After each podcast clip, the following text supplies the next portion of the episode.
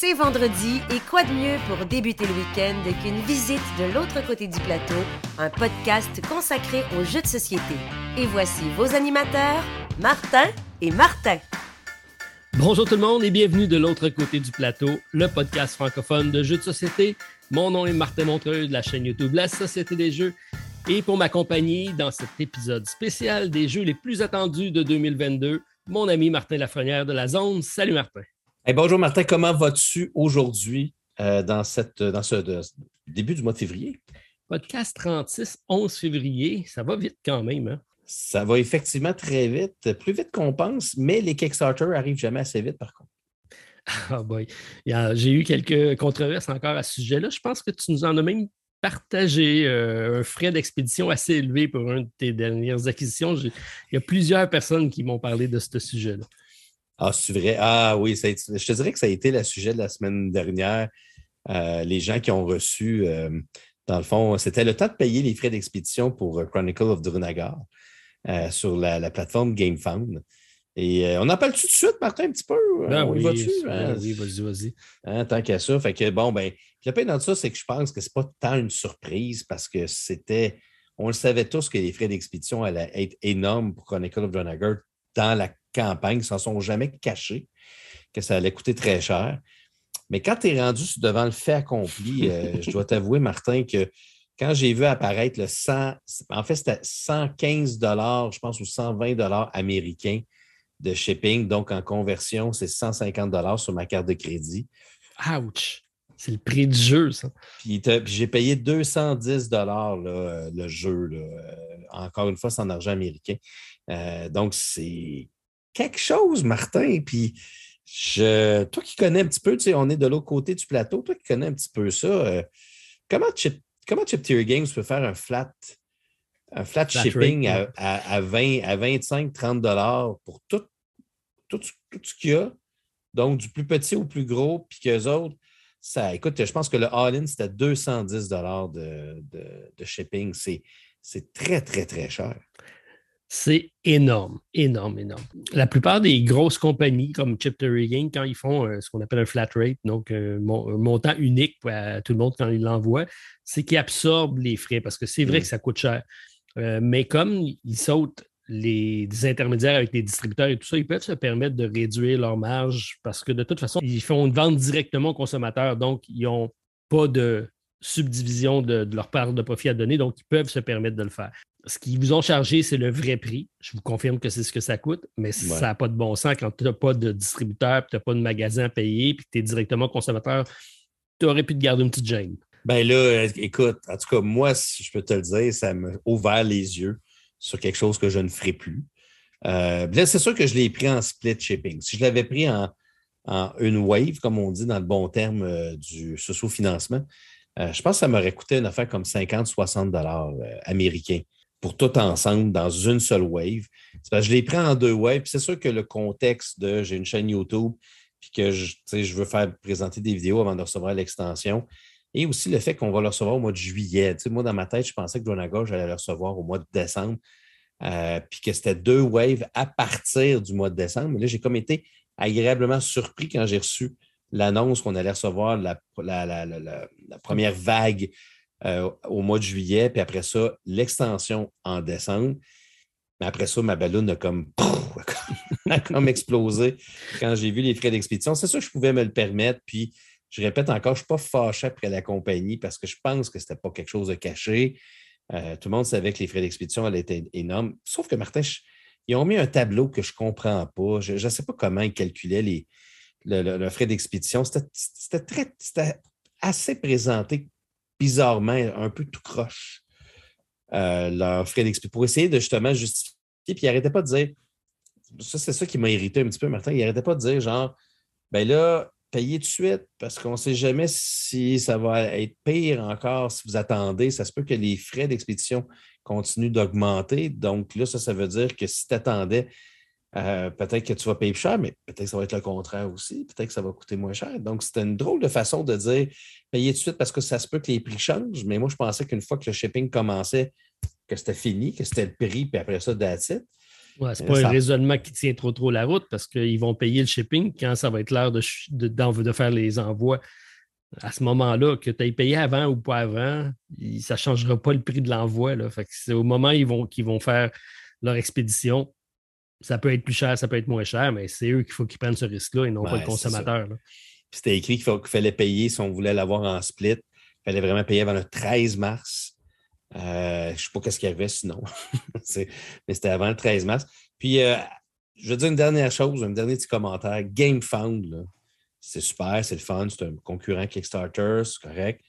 Mais il va falloir qu'ils travaillent sur leur système de, clarté au niveau des campagnes euh, de socio-financement. Je trouve que ça manque de clarté.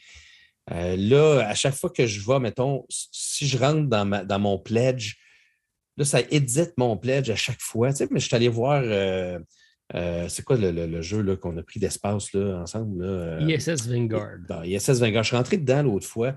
Aussitôt que tu rentres dans ton pledge, c'est comme si tu l'éditais, mais je ne veux pas l'éditer, je veux juste regarder ce que j'ai pris. Puis là, tu fais save, puis là, c'est écrit, vous avez, changé vous avez, vous avez changé votre pledge. Puis là, dans ma tête, je suis comme, qu'est-ce que j'ai changé? Merde, tu nous as commandé deux.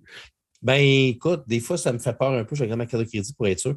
Mais c'est pas clair. Puis le, le, fonctionnement de leur shipping pour ce qui est de, de c'était vraiment compliqué euh, pour aller prendre le, le, fallait éditer tout ça. En tout cas, il y a du travail à faire dans l'interface client euh, pour euh, GameFound présentement.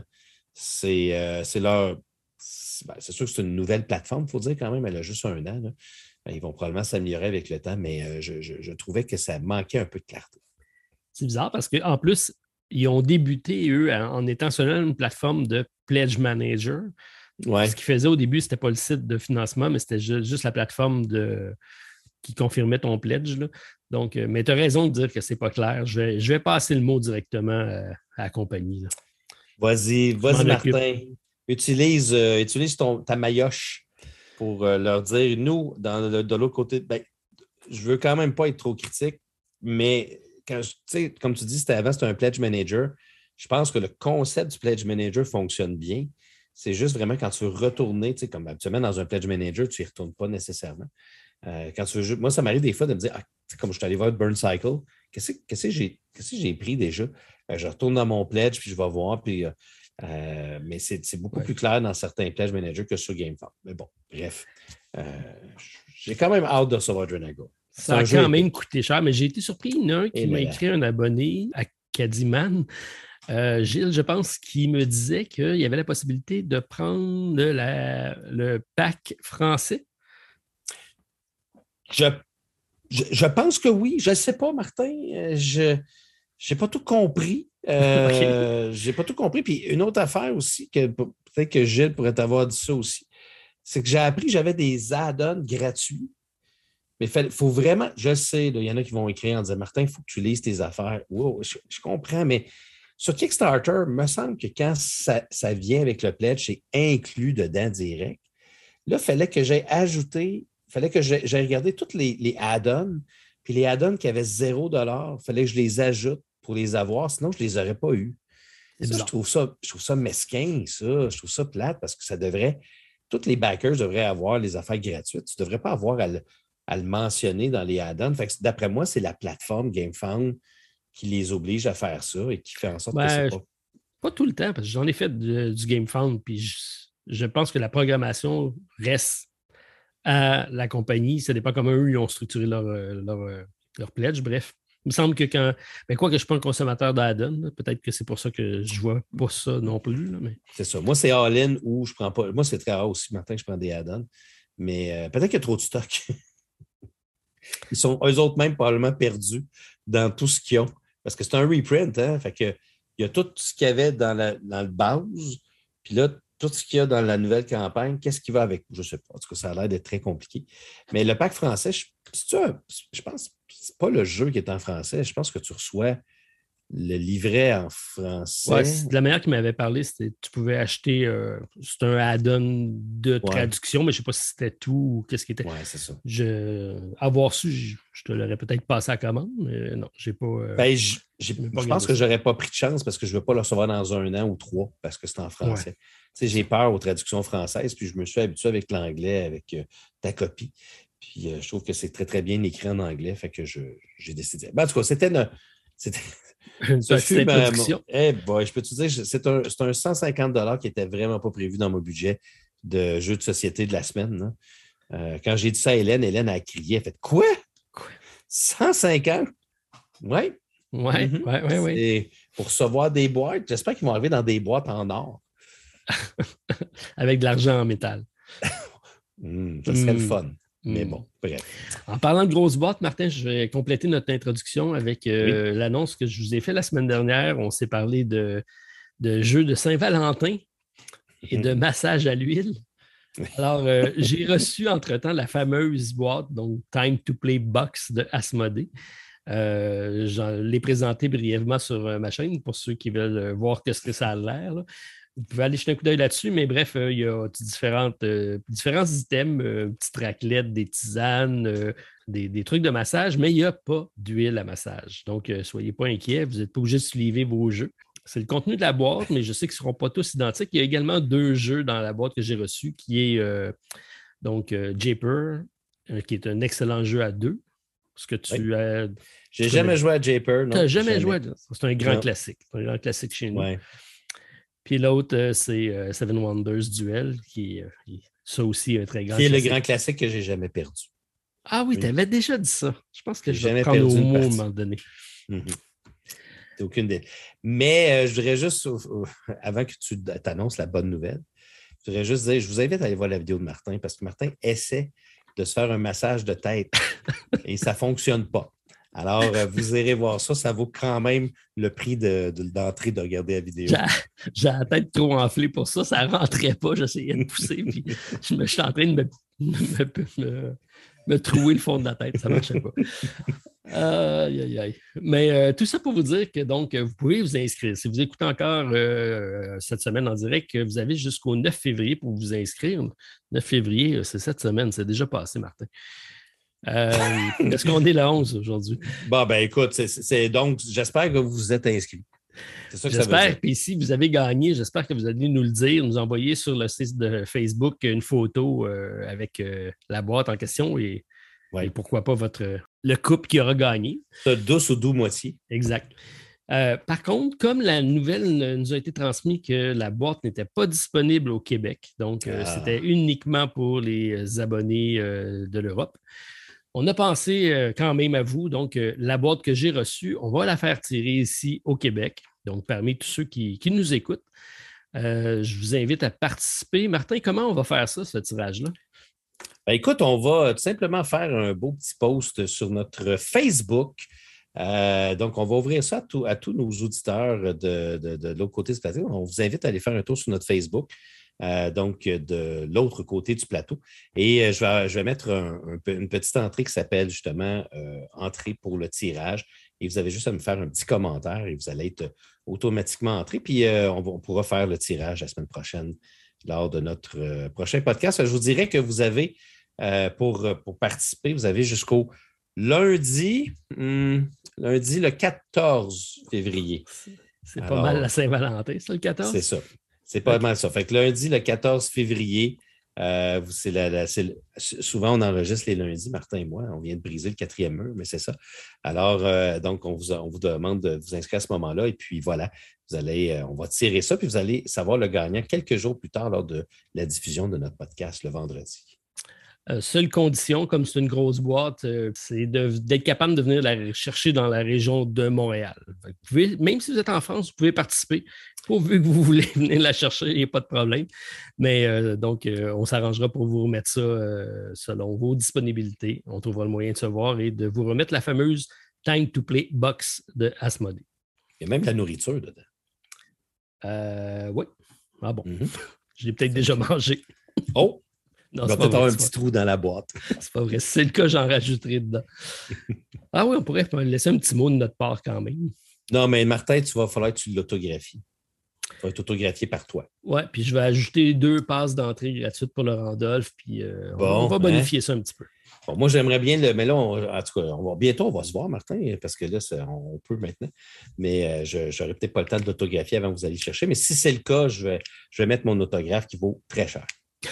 c'est bon. Alors, c'était ben, parmi les bonnes nouvelles. Donc, on a pensé quand même euh, à vous euh, au Québec, puisqu'on n'a pas de discrimination, nous autres. Tout le monde peut participer. Voilà. Alors, à notre introduction, Martin, j'ai présenté brièvement notre sujet de la semaine qui sera nos, nos jeux attendus pour l'année 2022. Oui. Puis là, ben, si vous avez bien écouté notre podcast la semaine dernière, on, vous avait dit qu'on allait vous parler du Festival de Cannes euh, cette semaine. Mais Martin et moi, on a regardé les dates. On s'est dit que ce serait mieux qu'on vous le présente dans deux semaines, le moment où ça va ouvrir officiellement à Cannes. c'est quelque chose de très à propos. Fait qu'on a fait un petit switch. Je pense que c'est pas pire comme, euh, comme, euh, comme petite présentation. On va parler de jeux qui n'existent pas encore. Des jeux qui n'existent pas, qui sont attendus au courant de l'année 2022, donc qui sont sur notre liste en espérant pouvoir mettre la main dessus. Il y en a quand même pas mal. Oui, il y en a beaucoup. Puis là, ben, c'est pas un top. Fait que là, encore une fois, on n'a pas pris un top. Ce qu'on va faire, c'est que Martin et moi, on va regarder la liste de Board Game Geek. On a tous les deux la même liste devant nous, puis on va passer à travers les jeux. On va vous. Euh, plutôt que de.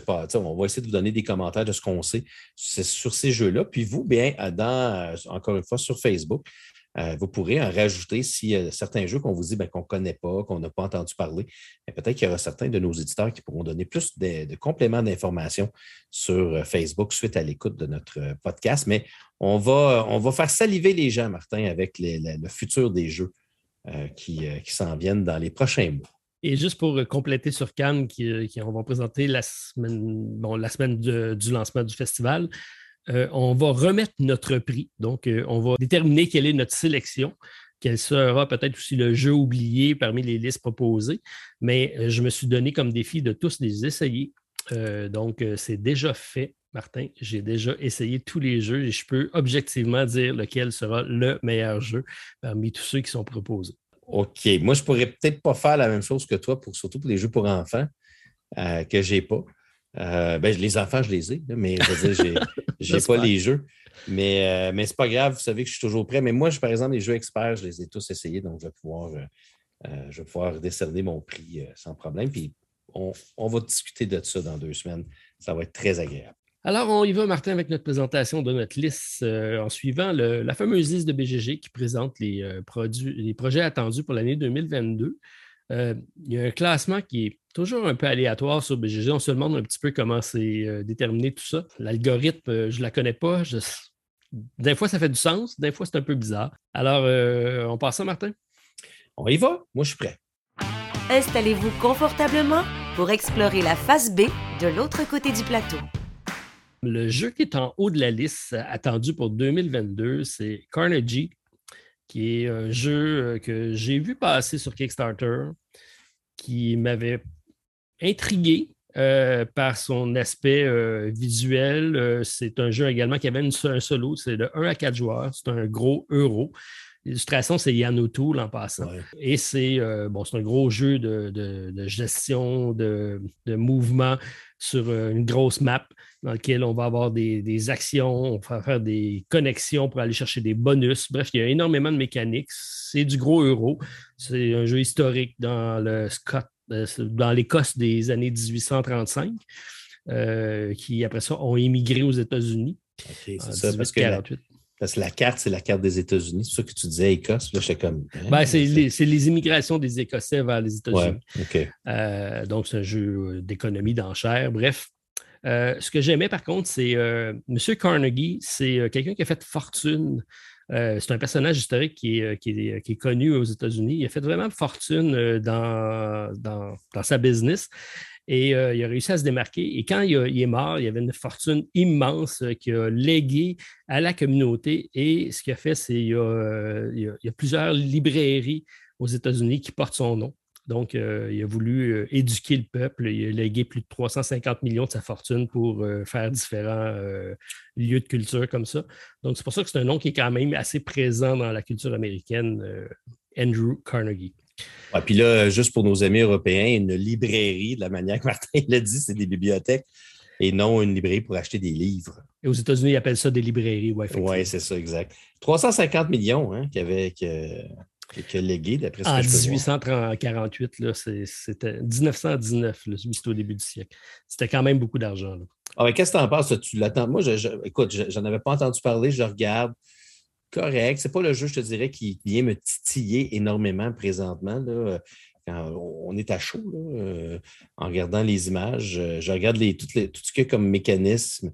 Puis il y en a beaucoup, là, euh, mais c'est écrit Action Retrieval puis Area Movement. Fait que Ouais. C'est souvent, donc Action Retrieval, je pense que c'est des, actions qu'on choisit, j'imagine. Puis qu'on, en tout cas, je ne me souviens pas exactement le terme, là, mais euh, c'est du, lourd.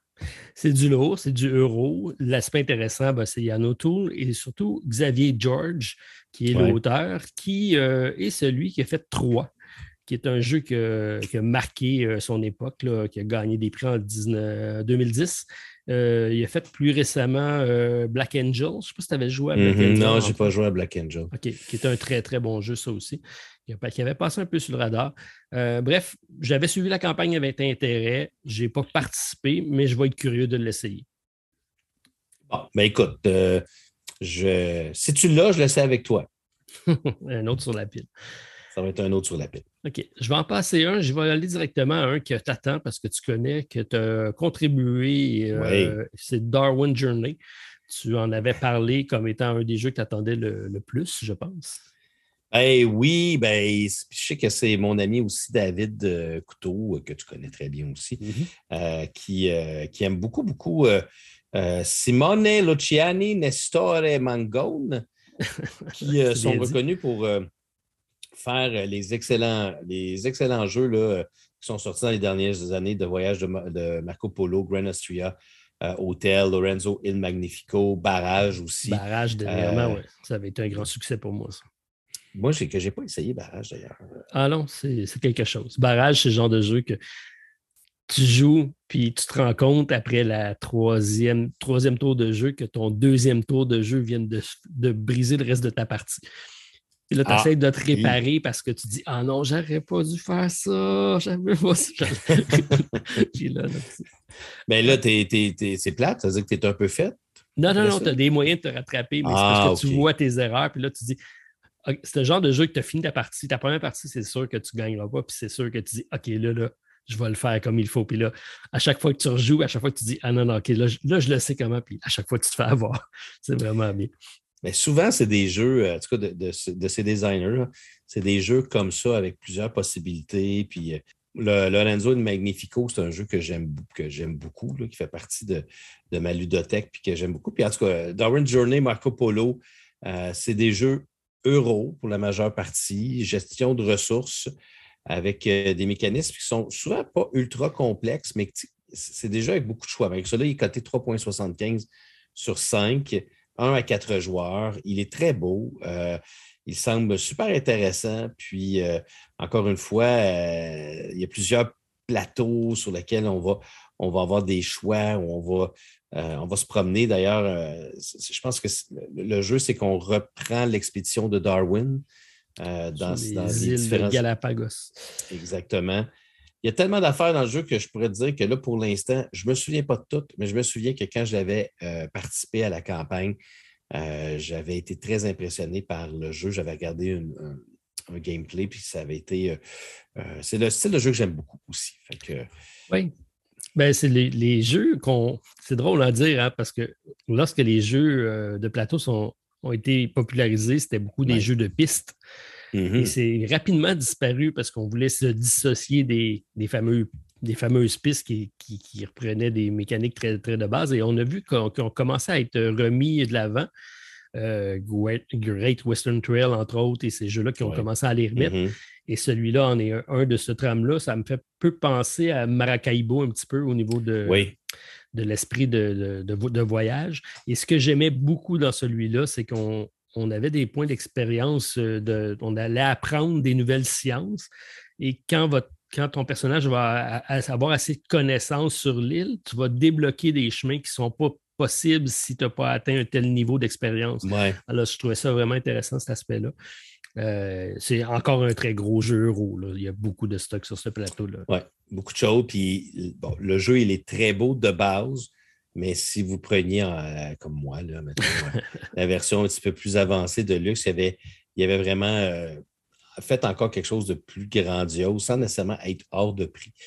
Euh, en tout cas, j'ai très hâte de le recevoir. On devrait le recevoir, d'après ce que j'ai vu dernièrement, autour du mois d'avril, je pense, avril-mai euh, de cette année, pour ceux qui, l'ont, euh, qui ont participé à la, à la campagne Kickstarter. Puis il va sortir en magasin probablement pas trop longtemps après. Il sort en magasin, puis il va même sortir en français, c'est confirmé. Donc, chez Thunder Griff Game.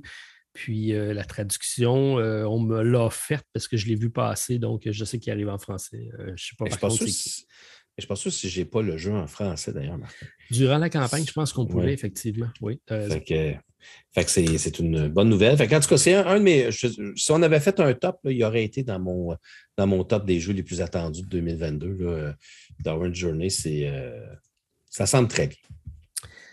Euh, prochain, j'ai eu la chance de, d'y jouer brièvement, très très brièvement, parce que il était au Gen Con euh, cette année. C'est Marchand of the Dark Road qui est un très beau jeu de la compagnie Elf Creek Game. Euh, c'est Andrew Brosley, d'ailleurs, qui est l'illustrateur. C'est tape à l'œil. C'est un peu sombre, mais ça va avec la thématique. donc, c'est un 1 à 4 joueurs. C'est des parties de 60 à 120 minutes.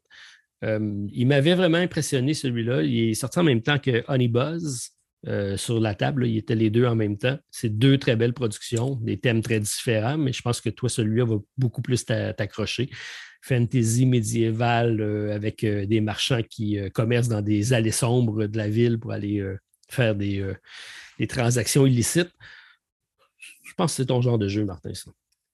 Oui, ben, écoute, il faisait partie de mes listes de jeux les plus attendus jusqu'à temps que les critiques sortent dernièrement puis que les critiques sont, sont pas si bonnes que ça, finalement. Fait que là, je, suis moins sûr, Martin. là, je me dis, qu'est-ce que je fais? Je me laisse influencer par les gens qui critiquent ou bien je le laissais par moi-même. Euh, je sais que Dice Tower l'ont critiqué, puis euh, euh, c'est un jeu qui semble. Le, quand tu regardes le plateau, ça a l'air très complexe, mais ça a l'air que c'est un jeu qui est beaucoup plus simple et même peut-être un peu trop simple par rapport à ce que le plateau nous semble nous laisser présager. Euh, il y a des mécanismes très fun. c'est une, rondelle, donc tu te promènes autour euh, de, lieux, puis dépendamment du lieu, tu vas faire les actions qui sont dessus. Euh, mais c'est ça. Moi, je te dirais que c'est un jeu qui m'intéressait beaucoup. Là, je suis un petit peu plus. Tu as été refroidi par les premières critiques. Exact. J'ai été refroidi, puis en même temps, c'est des gens que je, que je respecte beaucoup, là, ceux qui les ont critiqués. Fait que c'est ce qui me fait dire que je ne sais pas c'est peut-être le jeu qui va finalement tomber dans les oubliettes de mon côté à cause de ça, mais sinon, à la base, euh, effectivement, c'est un jeu qui m'intéressait OK. Euh, je n'ai pas, euh, pas été aussi loin dans mon analyse que toi au niveau des, de ceux qui ont reçu le jeu. lorsque je m'étais intéressé au jeu, il n'était pas encore sorti. Puis le seul pitch que j'ai eu, c'est le propriétaire de la business là-bas qui me l'a vendu. fait que c'est sûr que il n'était pas pour me dire que c'était un mauvais jeu. mais non, c'est ça. Euh, mais visuellement, il était très beau. Puis la manière qu'il me l'avait expliqué, ça, laissait présager que ça allait être intéressant comme mécanique de jeu. mais mon cercle de gamers, c'est le genre de thématiques qui, vont accrocher là-dessus. Après ça, est-ce que le jeu va être bon? Là, il faut l'essayer. Oui, puis il y avait beaucoup de choses. C'est ça que je me souviens. tu te promènes avec une caravane. Puis dans la caravane, euh, tu as un genre de placement de tuiles euh, parce que tu ramasses des items. Puis les items, il faut que tu les places dans ta caravane. Puis ont, un petit peu comme à la gloire d'Odin, ils ont des formes différentes. Puis il faut que tu sois capable de les insérer dans ta caravane. Dans les critiques, c'est ça qu'ils disaient, c'est qu'il n'y avait pas nécessairement de différence dans les items, ce qui faisait en sorte qu'un item qui ne sert vraiment pas beaucoup peut prendre plus de place qu'un item qui sert beaucoup. Puis là, euh, il y avait comme la gimmick de, faire du polyomino, finalement, euh, était un petit peu. Euh, c'est comme un genre d'arrière-pensée, puis c'était pas aussi bien réalisé qu'on pourrait penser au départ quand tu regardes le concept. puis ça faisait partie. Là, il disait que le jeu, en général, c'est à peu près ça. Genre, les concepts semblaient extraordinaires, mais finalement, l'exécution était peut-être un peu moins bien. Mais en tout cas, je serais quand même prêt à l'essayer, personnellement. mais je ne paierai peut-être pas la, la grosse somme la grosse somme pour aller me le chercher. On va se le louer, ça va être plus simple. Et voilà, on en a parlé d'ailleurs la semaine dernière de ça. Ouais, c'est toujours dans la possibilité. C'est sûr que c'est mieux d'essayer les jeux avant de les acheter pour savoir si on va aimer ça. Ou d'avoir un influenceur qui va te, excuse-moi, un YouTuber qui va te, présenter le jeu pour savoir comment il joue. On va, on va essayer de mettre la main dessus juste pour avoir une vision et une version honnête des choses à vous partager. On va vous prendre la peine de l'essayer avant de vous. Tout à fait. Le prochain, bon, euh, est un jeu de cartes qui, avait fait fureur de mon côté. C'est une ben, pas une réalisation, c'est une nouvelle, euh, nouvelle franchise de la compagnie, la boîte de jeux qui arrive, It's a Wonderful Kingdom. Donc, on a connu It's a Wonderful World euh, il y a quelques années. c'est du même auteur, Frédéric Guérard, et illustré par Anthony Wolf. Toujours très beau visuellement, toujours très efficace. Et c'est des jeux assez simples, accessibles. Cette fois-ci, c'est de 1 à 2 joueurs. Euh, et je sais qu'il est hein? sorti en France.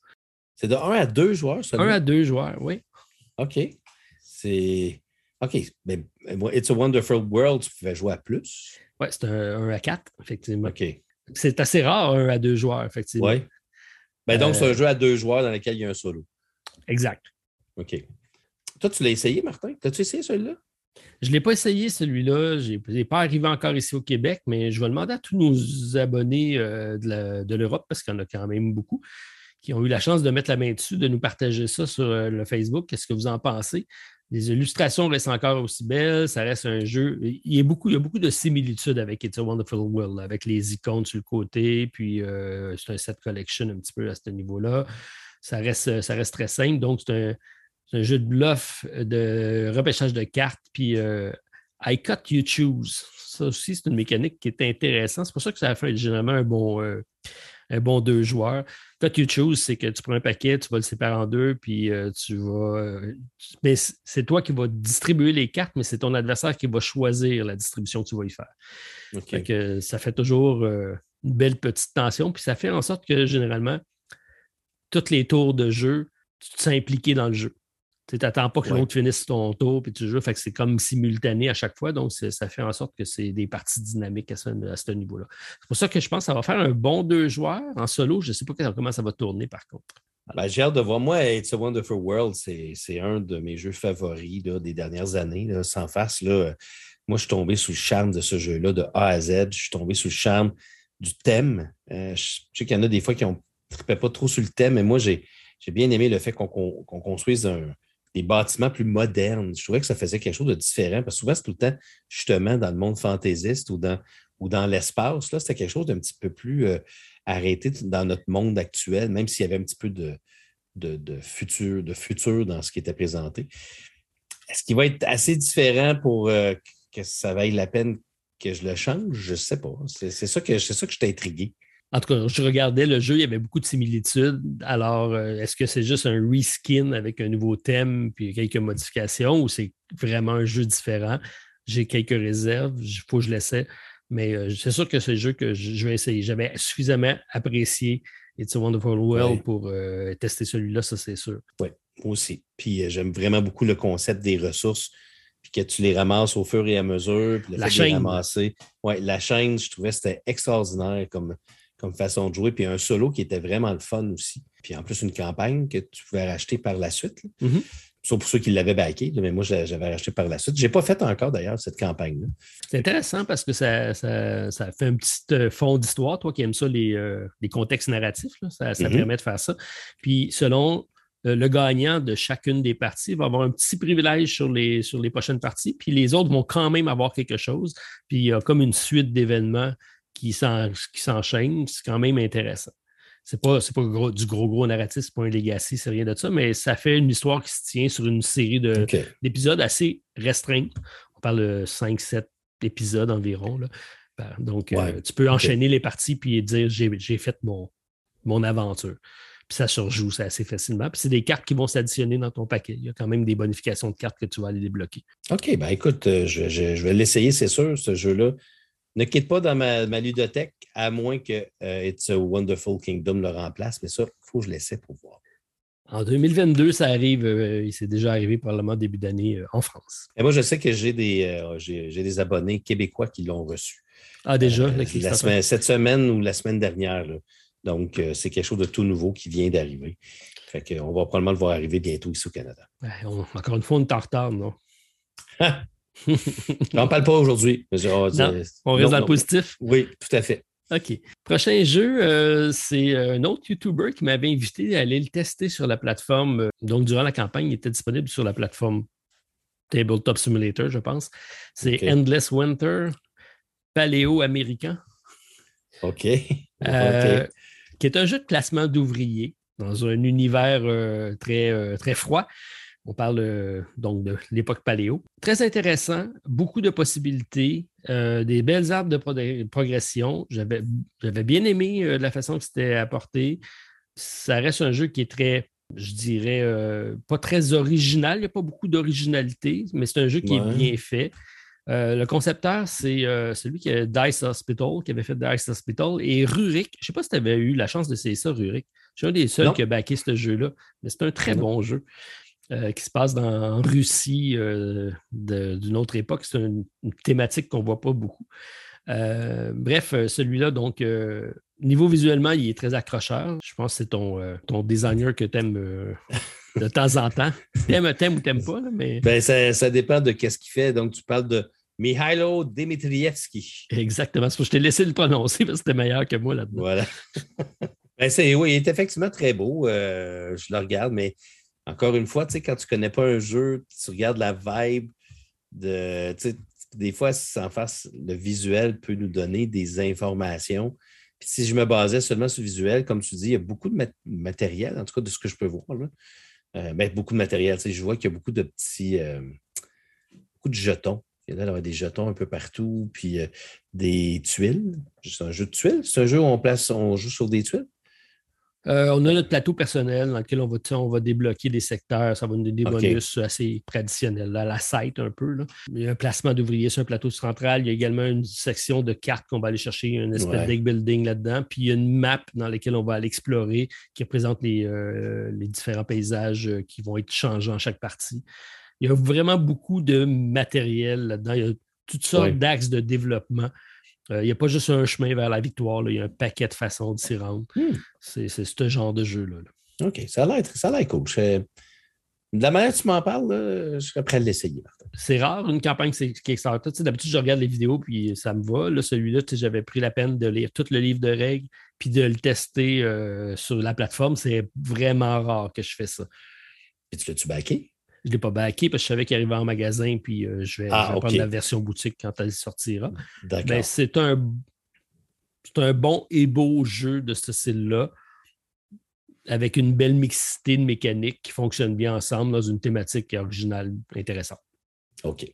Bon. À suivre. À suivre. Il y a Mindbug qui vient de sortir, qui est un petit jeu de cartes euh, dans lequel euh, Richard Garfield a participé dans la conception du jeu si je ne m'abuse. Ouais, oui, oui, effectivement, oui. Il a participé, puis euh, je pense qu'il a comme aidé à la création du, du jeu. Ce n'est pas nécessairement lui qui l'a pensé, mais il a fait partie de la gang pour les. Exact. Ben, c'est un jeu qui avait été proposé, il avait été désigné, il avait été proposé à lui. Il avait tellement aimé la façon que c'était présenté qu'il a dit OK, je vais m'associer au projet. Puis euh, je sais qu'ils viennent d'arriver chez les backers qui l'avaient euh, contribué, et c'est quand même un jeu qui est bien apprécié. par la façon de. Bah, ça, reste un, jeu de confrontation de joueurs duel avec des cartes qu'on met à la, à la Magic. Mais on a, je pense qu'on a deux ou trois cartes qui nous permettent, lorsqu'on la joue, de récupérer les cartes de l'adversaire. On peut comme aller voler les cartes de l'adversaire ou euh, durant ce tour-là, il, compte pour ton armée à toi. Fait qu'il y a comme une, dualité quand est-ce que ces cartes-là vont être jouées. Fait quand tu, plus tu joues fort, mais plus ça peut te retourner contre toi. Il faut toujours que tu aies un backup en disant il ne faut pas juste que tu attaques, il faut que tu aies la, solution. Si jamais ça se retourne comme moi, qu'est-ce que je fais avec ça? je sais que ça, ça avait fait euh, un petit buzz dans la communauté euh, qui aime beaucoup ce type de jeu. là, il, est arrivé dans, chez, les backers, puis j'imagine, en regardant la grosseur de la boîte, ça risque d'être un jeu qui va sûrement se ramasser en magasin. Euh. Oui, assurément. C'est une petite boîte avec quelques cartes, d'après ce que je peux voir. Exact. Prochain, je pense que c'est un des jeux les plus attendus cette année. Tout le monde m'en parle. Ça fait longtemps. Ouais. Va-t-il sortir cette année? J'ose croire. Je le souhaite. Euh, on parle de lequel, Martin? ah, tu parles-tu de Lord of the Ring, de Card Game, de Revised Core Set, toi? Non, je parlais de Frosthaven. Ah, OK. Frosthaven, ben, il sortira pas cette année. Ben, pourquoi pas? Ben, je sais pas. Tu l'as-tu backé, toi? Euh, j'ai fait un même, j'ai fait pire que ça. J'ai acheté la version retail boutique. Je pense que j'ai acheté 12 copies Kickstarter. OK. Moi, Stéphane, il l'a pris, lui. Frosthaven. C'est drôle parce qu'on en a parlé dans notre zone du dimanche. Puis c'est drôle parce que quand il l'a acheté, il y avait comme un gros hype. On dirait que le hype a comme baissé beaucoup. Euh, c'est toujours le danger, encore une fois, des, euh, campagnes de sous-financement, surtout quand tu as un jeu comme Gloomhaven, que pas. Lui, il disait j'ai pris Frosthaven parce que j'étais sûr que j'allais finir Gloomhaven puis que j'allais vouloir continuer. Puis finalement, il y a comme cette année de jouer à Gloomhaven. Puis là, il fait comme bon, mais je vais recevoir Frosthaven, qui n'est euh, qui, pas le même jeu, ben, qui, fonctionne de la même façon, mais qui a quand même quelques éléments différents pour, pour faire comme une suite. Là. Là, il faut que tu m'expliques de quoi. Je n'ai pas suivi la campagne, là, mais on s'entend que Gloomhaven, c'est le numéro un depuis, sur BGG depuis cinq ans au moins, sinon plus. Oui. Même plus. Frosthaven était celui qui est pressenti pour le dépasser. Oui.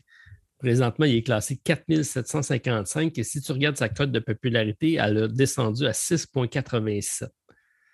C'est oh c'est inquiétant ou c'est euh, euh, une frustration de ne pas recevoir le jeu?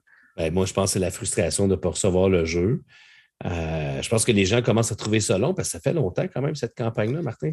Oui, il était attendu l'année dernière, lui, ce, jeu-là. Là, il était censé peut-être sortir avant le Nouvel An. Ils n'ont pas réussi à l'embarquer sur le bateau, donc c'est après le Nouvel An chinois. Je pense que ça va arriver cet été. mais on n'a toujours pas de confirmation de date.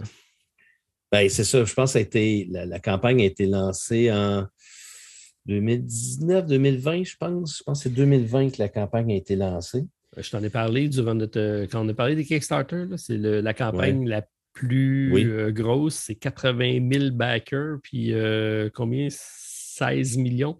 Oui. 8 millions, on a fait le même. C'est beaucoup de monde. Mais ça se peut-tu que Frosthaven je ne sais pas. Moi, j'ai. Ah, bah, là, je m'excuse. C'est un blasphème. Non, non, non, mais je m'excuse auprès de tous ceux qui l'ont backé. Puis je suis sûr qu'il y en a qui sont très excités. Mais moi, j'ai. Moi, Martin, j'ai aucun intérêt à jouer à Frosthaven. Mais, mais quand je te dis aucun intérêt, c'est mort en dedans. je veux dire, j'ai aucun, aucune, aucune chandelle d'allumer pour ce jeu-là parce que je n'ai pas fini Gloomhaven. Puis d'après ce que j'ai vu, il n'y a pas tant de choses que ça de différent, sauf une ville. Je pense qu'il va falloir. Euh, améliorer avec le temps, d'après ce que j'ai pu comprendre, mais il n'y a pas. Tu sais, c'est vraiment une suite à part entière avec de, nouveaux, de nouvelles missions. Mais y a-tu des innovations ou c'est vraiment juste la même chose? Moi, je pense que Exact nous a toujours habitués à arriver avec des surprises. D'après moi, je ne sais pas s'il a retardé volontairement sa sortie parce qu'il voulait en mettre plus. D'après moi, le buzz n'est que, partie remise là, quand ça va arriver sur le marché. Les centaines de milliers d'adeptes de Gloomhaven vont, vont embarquer dans la danse. Je ne sais pas, Martin. J'ai l'impression que ça ne sera pas aussi gros.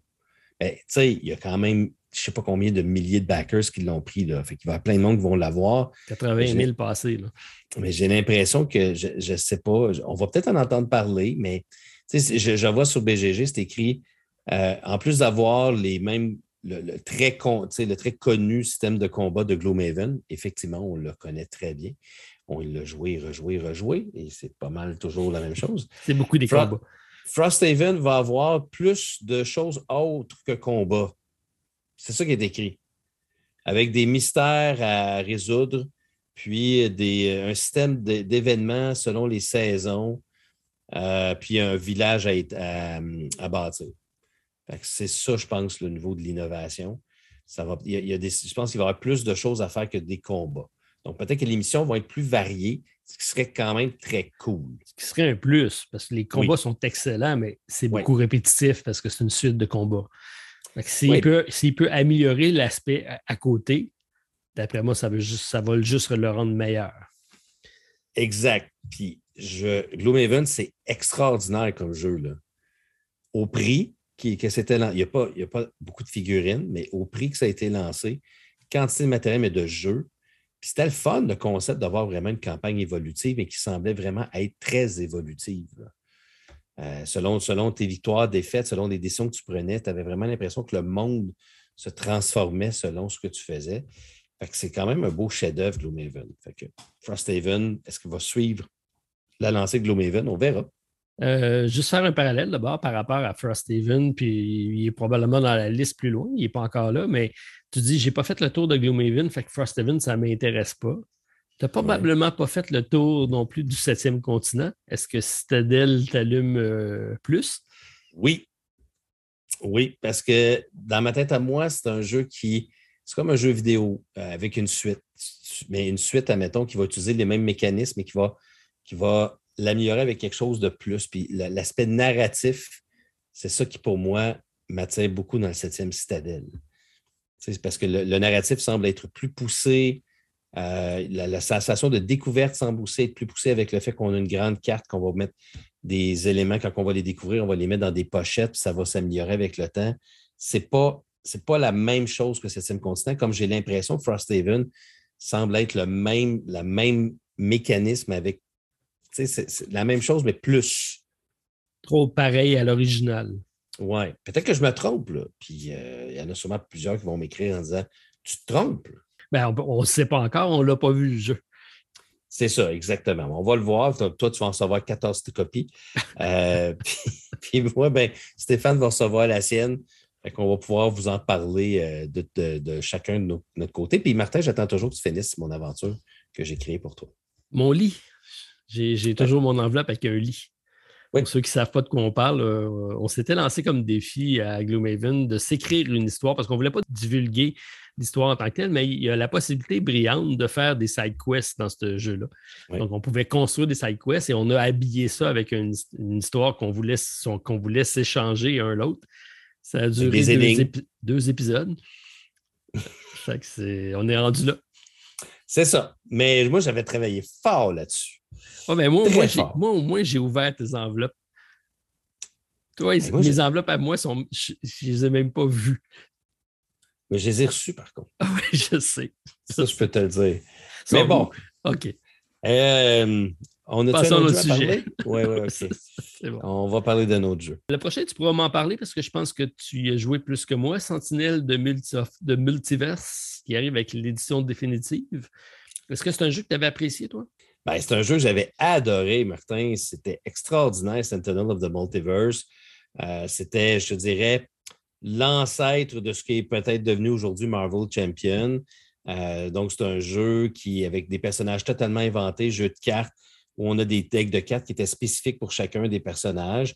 Puis, on devait combattre des méchants. Et les méchants, il y avait aussi un environnement. Donc, un environnement qui était différent dans lesquels on se battait. Puis chaque élément avait son propre deck de cartes, incluant l'environnement. Euh, c'était un jeu qui était vraiment le fun, artistiquement super bien réussi.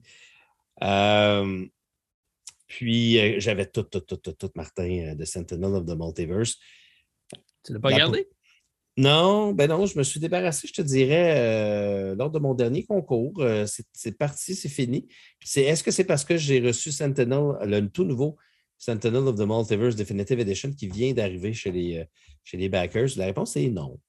C'est juste que pour moi, Sentinel of the Multiverse, c'est terminé, c'est fini. Euh, c'est un jeu qui se joue numérique pour moi, uniquement, parce que c'est un jeu qui était très fiddly euh, dans sa façon de comptabiliser tout ce que tu avais à comptabiliser. C'est vrai. C'est un hein? jeu mathématique.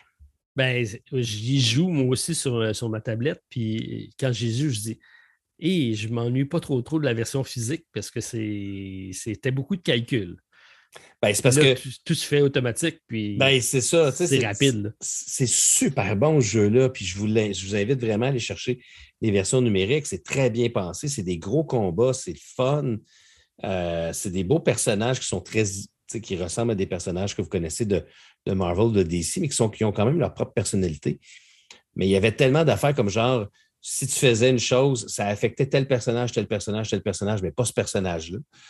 Puis là, tu avais des petits marqueurs que tu mettais sur chacun. Puis là, il fallait que tu en enlèves, tu en rajoutes. Dans la... Écoute, c'est sûr que tu faisais des erreurs en jouant.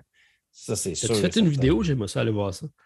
J'ai fait une vidéo, mais avec David, on a fait un Sentinel de Multiverse, mais en ligne. Ah, OK. J'ai jamais fait de vidéo de Sentinel parce qu'il n'y avait pas de solo. Ben non, c'est pas vrai. On pouvait jouer en solo parce que c'est un jeu coopératif, mais c'était tellement compliqué de jouer en solo à ce jeu-là. Il fallait que tu joues avec au moins deux personnages. Mais c'est très bon, mais non, Martin, euh, je, pour moi, c'est terminé. C'est terminé. Ouais, puis c'est pas, c'est pas que le jeu est fini, c'est que la version physique, pour une des rares fois, euh, là, je ne sais pas si la nouvelle édition, ils ont, changé des choses.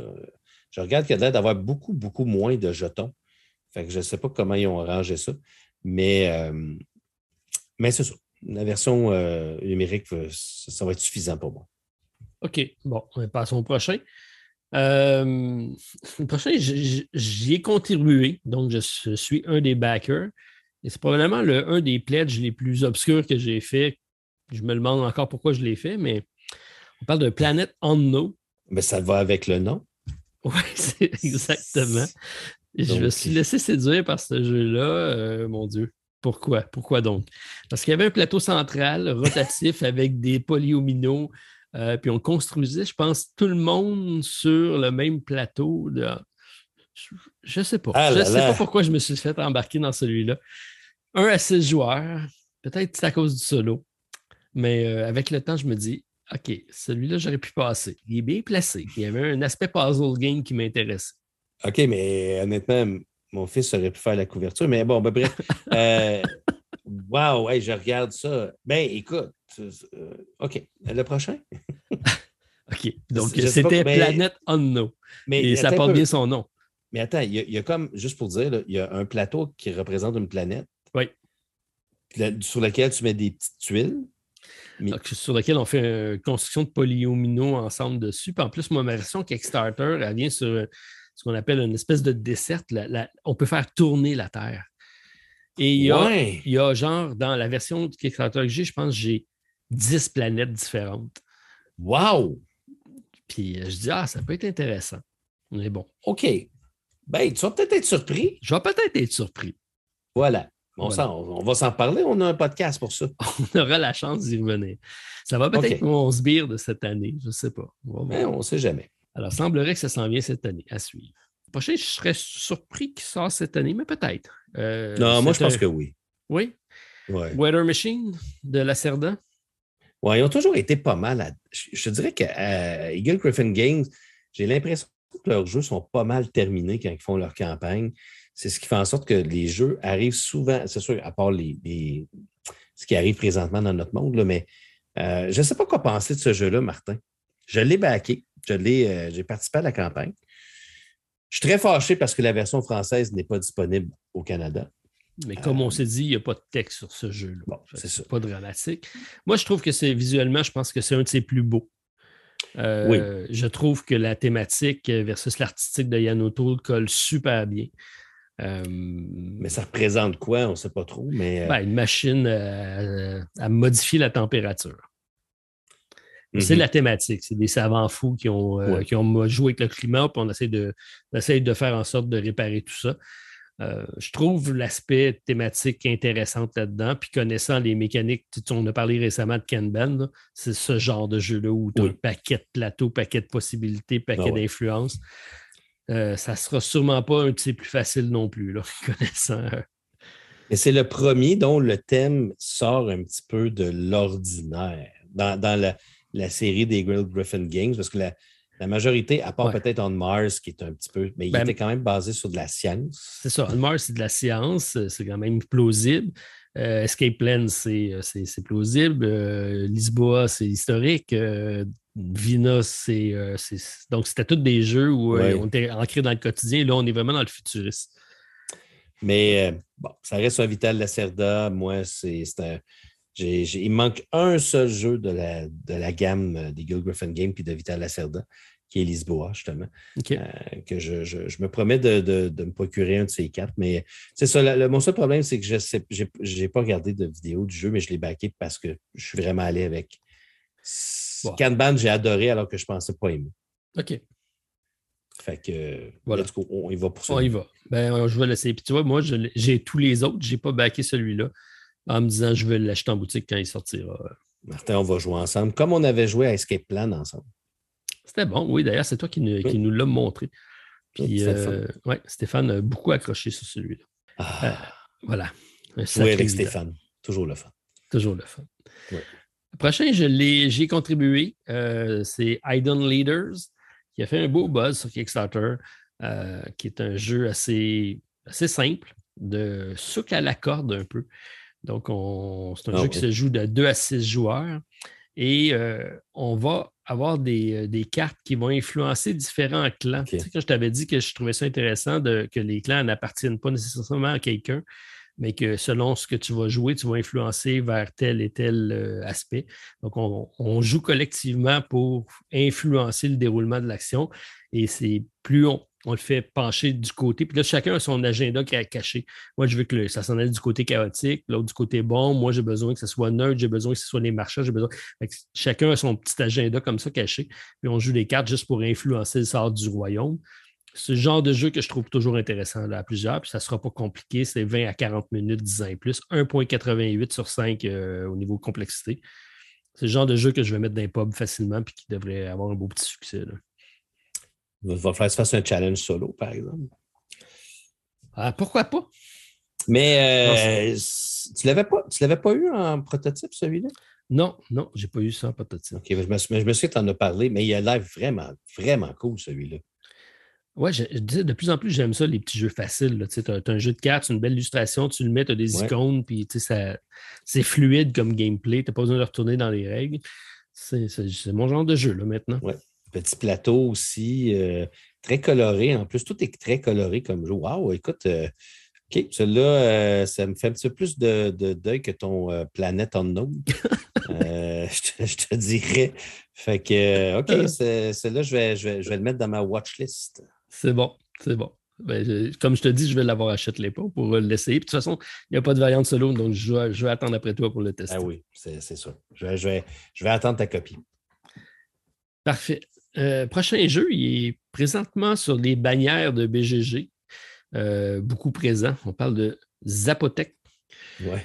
Euh, je l'ai vu pas mal passer. C'est un 1 à 4 joueurs. Puis ça, c'est la thématique de l'heure. euh, J'ai AO qui arrive. On a vu euh, Yucatan. Là, c'est Zapotec. Donc, toutes les, les Mayas et compagnie sont bien représentés cette année.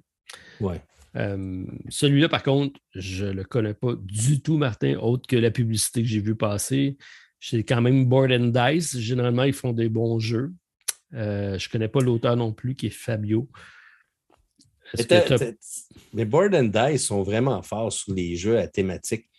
Euh, tu sais, Teotihuacan, je pense que les autres qui ont tout fait ça. hein, Teotihuacan, Tekenu, euh, Teotihuacan-Suyu. Exact. Euh, Ta, ta trilogie hantée. Oui, ben, ils sont, rendus, ils sont rendus à 4 maintenant avec Ouais. le nouveau euh, qui, qui vient de sortir. Euh, ils sont, sont forts sur ces types de thématiques-là. Puis souvent, ça fait des bons jeux euro, là. Mais non, je n'ai jamais entendu parler de celui-là non plus, Martin. Fait que euh, va falloir euh, que des, des auditeurs nous en parlent parce que je, je- je ne peux pas rien dire sur celui-ci, à part que c'est ça, la thématique est. est, On voit beaucoup de. Alors, c'était Zapotec, mais le prochain, c'est sûr que tu vas pouvoir m'en parler parce que c'est un de tes concepteurs favoris, je pense. Ah, ben oui. C'est le fameux Ryan Lockett avec Now or Never. Wow! ouais, écoute, Now or Never qui euh, euh, semble être l'apogée de, la série d'Above and Below puis de Near and Far. Euh, puis je pense qu'il a parti aussi avec son expérience de Sleeping Gods pour créer, euh, d'après ce que je peux voir, d'après ce que je peux entendre, quelque chose de narratif, mais sans être trop, euh, sans être trop, comment dire, là, pas Figé. trop long, je voudrais dire. OK. Euh, c'est pas un Sleeping Gods, mais euh, en tout cas, date pour ce que j'ai entendu, je sais que là, au moment où on enregistre ceci, nos amis de Dice Tower viennent de, de sortir leur critique à quatre, là, que je n'ai pas écouté. Euh, J'aime toujours ça, écouter leur critique. Je trouve ça le fun d'avoir quatre opinions différentes en, en même temps. Mais très, très beau celui-là, vraiment. Là. Puis euh, j'aime beaucoup aussi le concept que chacun a comme leur plateau de joueurs euh, personnalisé, puis euh, vient aussi avec un système de, de livret d'histoire en chapitres. Vraiment très, très intriguant ce jeu-là, Martin. J'ai très hâte de le recevoir. J'ai- Il y a beaucoup de mots très présentement dans ce que je dis? Parce que oui. j'ai, je, je suis. c'est une boîte qui est remplie. là. Il y a plein, plein de stocks. Donc, euh, je l'attends avec beaucoup d'impatience, ce fameux Now or Never.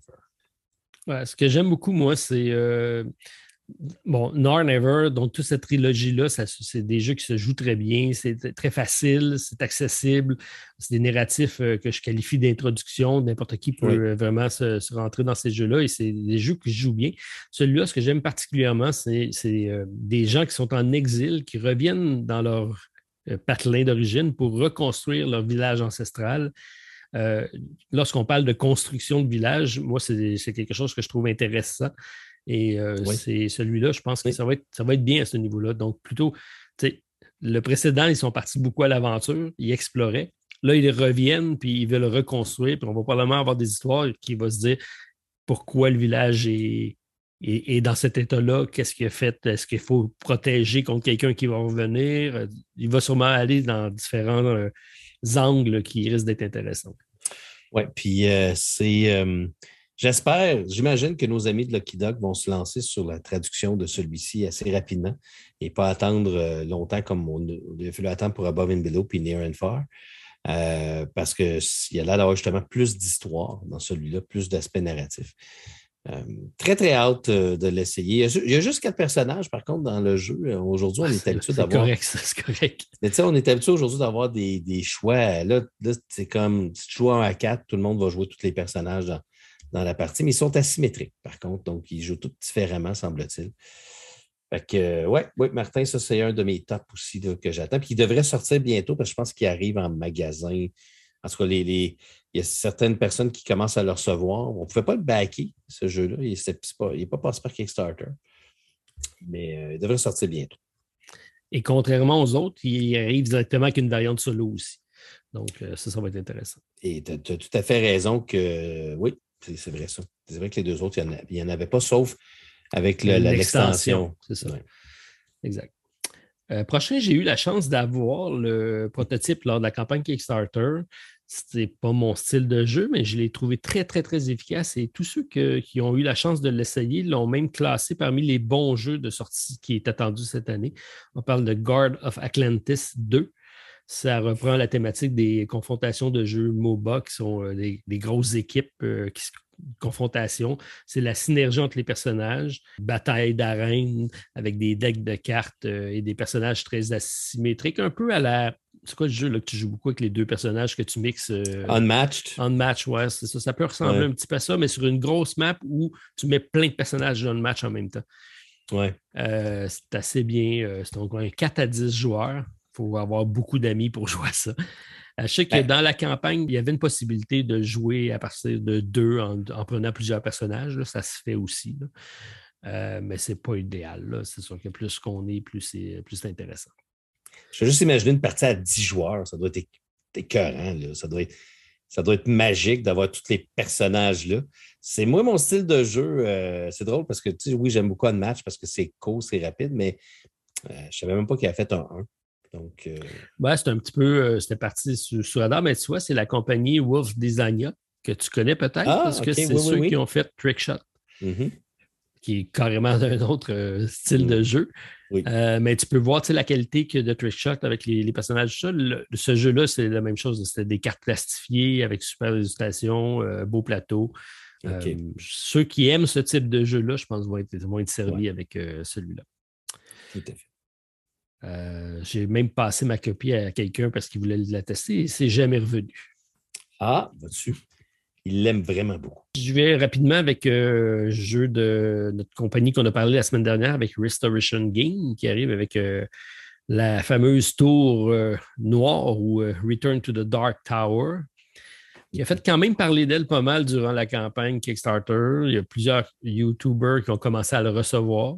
Mm-hmm. Qu'est-ce que tu en penses? chanceux.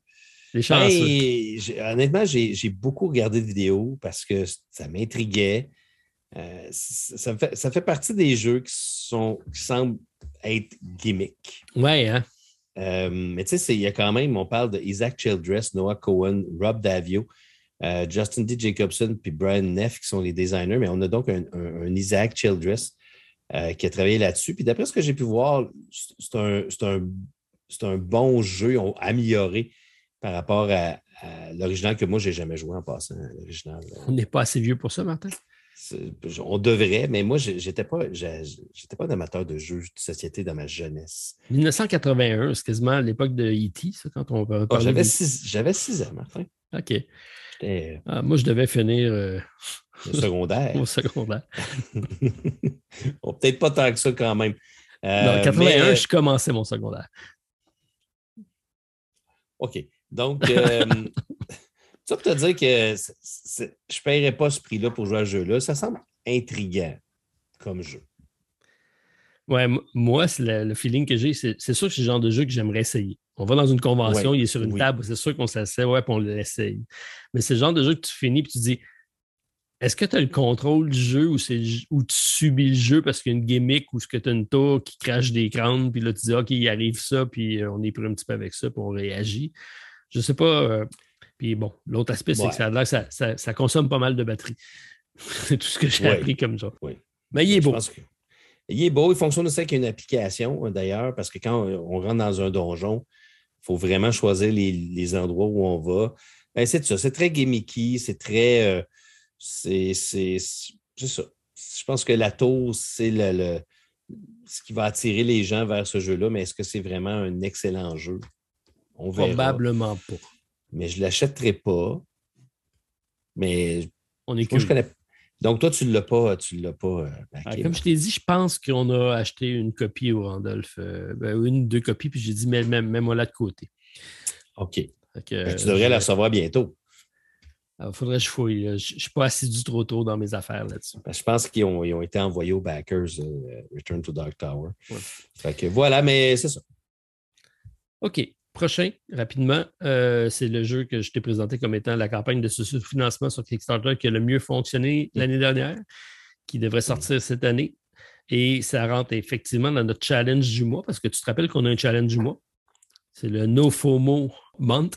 Oui, c'est vrai, on est supposé de. Qu'est-ce qu'on était supposé de faire? C'est moi qui l'ai lancé en plus. Oui, c'est de ne pas faire de, de pas faire de all-in. Ah oui, ben facile. Facile. Attends un peu. Depuis le début du. Oui, ça va. T'en as un gros qui arrive là, de Orange Nebula. Là. Ouais, mais je Ouais, OK. on s'en parlera rendu, là. OK. on, parle du jeu The Witcher Old World, qui mm-hmm. est un premier projet d'une compagnie Go On Board, mais qui, s'est associé avec une compagnie de jeux vidéo. Bref, le, matériel est super beau. Ça a été une belle campagne. Il y a eu une belle euh, contribution là-dessus. J'étais présent et c'est euh, un des jeux que je n'ai pas fait le all-in. J'ai pris les versions standy. Eh! Ben oui, j'ai pas pris. Il y avait des, des magnifiques figurines dans ce jeu-là. Euh, mais qui servaient à juste embellir leur jeu. J'ai résisté à la tentation. J'ai pris la version euh, standy des monstres euh, pour pouvoir y jouer, l'essayer, parce que je n'étais pas convaincu que ça allait être un grand jeu, mais je tenais quand même à l'essayer. C'était un à 5 joueurs, des parties de 90 à 150 minutes. Alors, on reprend donc l'histoire de, The Witcher, la franchise de Witcher. Et je pense que celle-ci, c'est avant donc Gérald. Euh, alors, on va incarner des, euh, fameux euh, personnages qui vont se promener combattre des monstres. On va aller faire des contrats. On va se promener.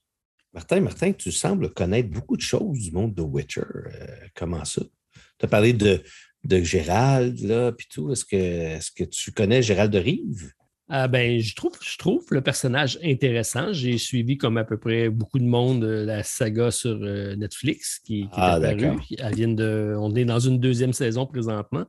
Euh, mais moi, j'ai quand même l'original du jeu de Witcher euh, qui était sorti par Portal Game avec euh, Ignacy Trevicek à l'époque. Donc, je suis un des rares qui a ce jeu-là, qui date de, je dirais, 2006. Mm-hmm. Et j'y vais à travers mon chapeau, c'est peut-être pas ça, mais ça fait un petit bout de temps. J'avais même, j'avais fait comme toi, j'avais été chercher les livres pour pouvoir les lire.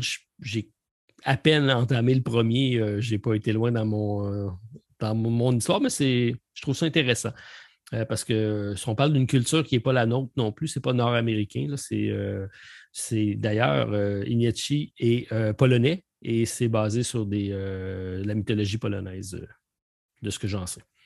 D'ailleurs, c'était 2014. ça s'appelle The Witcher Adventure Game. C'est sorti par la compagnie Fantasy Flight Games. C'est vrai. C'était chez Fantasy Flight. Et tout à fait. J'avais moi aussi acheté le jeu parce que je suis un très grand fan de Witcher, Martin. J'ai fini le premier jeu vidéo au grand complet. J'ai fini le deuxième au grand complet. Puis le troisième, je ne l'ai jamais terminé, par contre, il est tellement long. Mais j'ai joué plus de 60 heures au troisième. J'ai lu, j'ai lu pas toute la gang des livres, mais je pense que j'en ai lu trois ou quatre euh, des livres et j'ai, imagine-toi, pas regardé la série encore. J'ai, ah, commencé à la regarder puis j'ai arrêté. Euh, je, je vais même y remettre éventuellement. Donc, je suis un très grand fan de The Witcher et je n'ai pas backé The Witcher Old World. Mais je pense que ton Stéphane l'a backé par contre. Oui. Lui, il a fait un all-in. Il a fait un, oui. C'est correct. Il avait le droit à l'époque, mais maintenant, il n'a pas le droit. Mais j'aurais, mais si si Stéphane ne l'avait pas euh, backé, je ne l'aurais pas fait, euh, Martin. Je ne sais pas, j'ai l'impression. J'aime beaucoup ce monde-là, mais je ne sais pas, je regardais le jeu puis j'avais l'impression que ça semblait être un jeu plus générique, mais bon. Euh, je vais être très, très content de l'essayer quand, je vais le recevoir. Puis, on en a beaucoup des jeux comme ça, Martin. À un moment donné, il faut faire des choix. Oui, mais c'est ça. Moi, c'est le genre de jeu, par contre, que je trouve relax c'est qu'on sort quand il y a du monde, puis ça ne me dérange pas de, jouer. Euh, il y a un jeu, je te parlais de Defender of the Realms qui que, j'ai gardé dans ma collection. Mm-hmm. J'ai racheté le. Il y a eu une refonte du jeu dans un univers super-héros qui devrait arriver également cette année. Ouais. C'est mm-hmm. même dans. Je pense Freedom Force. Oui, exact. Qui est dans le même monde que Sentinel, of the Multiverse. Exact. Euh, mais tu sais, c'est ce genre de jeu-là, pas très complexe, mais euh, qui. Ça me fait un petit peu penser à ça, The Witcher. Oui, ben, ça va sur ben, Je te dis, je ne l'ai pas backé, mais je vais quand même pouvoir y jouer. Merci beaucoup à mon Stéphane de l'avoir fait. Puis, euh, est-ce qu'il va sortir en 2022? J'ai hâte parce qu'il y a beaucoup de stock. Oui. Puis, il y a bien des extensions, fait que ça risque de prolonger parce qu'ils ont trop mis d'extensions dans le jeu. Puis, finalement, il aurait dû se concentrer à faire juste le jeu de base. C'est mon opinion. Est-ce qu'on euh, y va pour, euh, mettons, je te dirais, deux ou trois petits jeux avant qu'on termine notre, notre épisode? OK.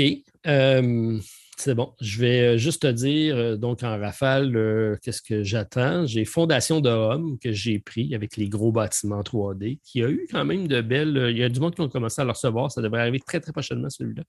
Puis, il semblerait que c'est quand même bien. C'est un jeu grand public, accessible, mais beau. Beau, exactement. Oui. Euh, pour ceux qui ne connaissent pas Fondation Vroom, c'est un jeu avec des, tous des, bâtiments 3D. Qui ne sont pas des petits bâtiments. Ce sont des pas mal gros bâtiments. D'ailleurs, la boîte, Martin, où tu vas la mettre? Encore là, j'ai pris, pris la version, euh, je pense que j'en ai acheté six copies. Oh, c'est ah. intéressant, ça, Martin. Mais moi, j'avais décidé de ne pas le prendre parce qu'il était quand même assez dispendieux. Oui, il était cher.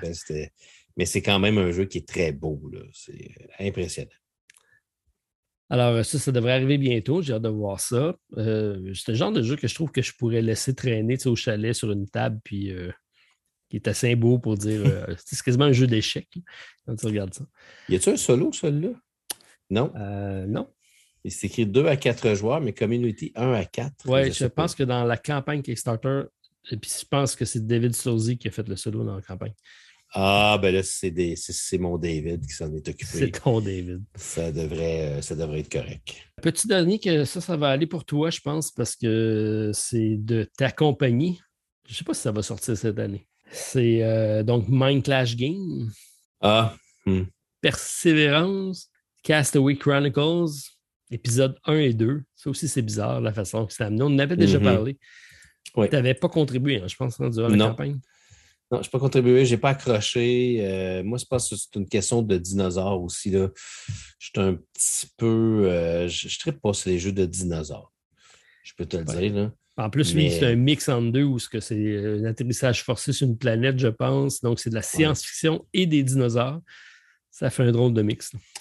Probablement que je vais regretter mon choix. Je peux te le dire. Là. Euh, Mind Clash Game font, font, selon moi, des très bons jeux. Même si je n'ai pas encore essayé Trickerion, je me promets d'essayer ça éventuellement. Euh, mais toutes les autres, euh, c'est tous des très bons jeux, y compris Cerebria, qui, selon moi, est un chef-d'œuvre euh, de thème avec mécanique. Je n'ai pas essayé, lui. Cerebria, Martin, c'est comme on dirait, nos amis européens, c'est du lourd. C'est très, très lourd, mais c'est tellement brillant comme jeu. C'est, euh, Je t'invite à regarder ma vidéo. J'ai fait une partie solo et j'étais encore fier de l'avoir faite. Euh, cette partie solo-là, parce que c'était pas évident à comprendre tout ça. Non, ben, en tout cas, au moins, je les trouve très innovateurs dans leur choix, autant de thématiques que de mécaniques. C'est pas des c'est une, compagnie qui ose. Elle ose aller plus loin, elle ose tester des choses. Pour ça, je, lui lève mon chapeau. C'est pour ça que je te dis que je risque de regretter et ne pas l'avoir pris. Ah, c'est possible, c'est possible. Euh, puis on voulait peut-être parler d'un petit dernier parce que tu me dis, on a dit tous les deux, ça, ça devrait être très bon cette année parce qu'on a eu tous les deux de bons échos de ce côté-là. Un jeu assez euh, bizarre de, train. Oui. Oui. Oui. Euh, je te laisse le présenter. Écoute, c'est le jeu Vagrant Song qui devrait sortir bientôt. Mais c'est un jeu un peu spécial où on joue des entités. Euh, on dire, euh, je ne sais pas exactement comment ils, on appelle, ils appellent des vagrants. Euh, donc, c'est comme des vagabonds, des armes vagabonds qui se promènent dans un train et leur but, c'est de sauver des armes. Et c'est un jeu qui semble-t-il est narratif qui, qui fonctionne avec un système de mission où on va avoir différentes, donc, différentes choses à accomplir, mais on dit qu'il y a 20 plus scénarios dans la campagne. Euh, et, c'est un, jeu qui va fonctionner avec un système d'action qui est très spécial.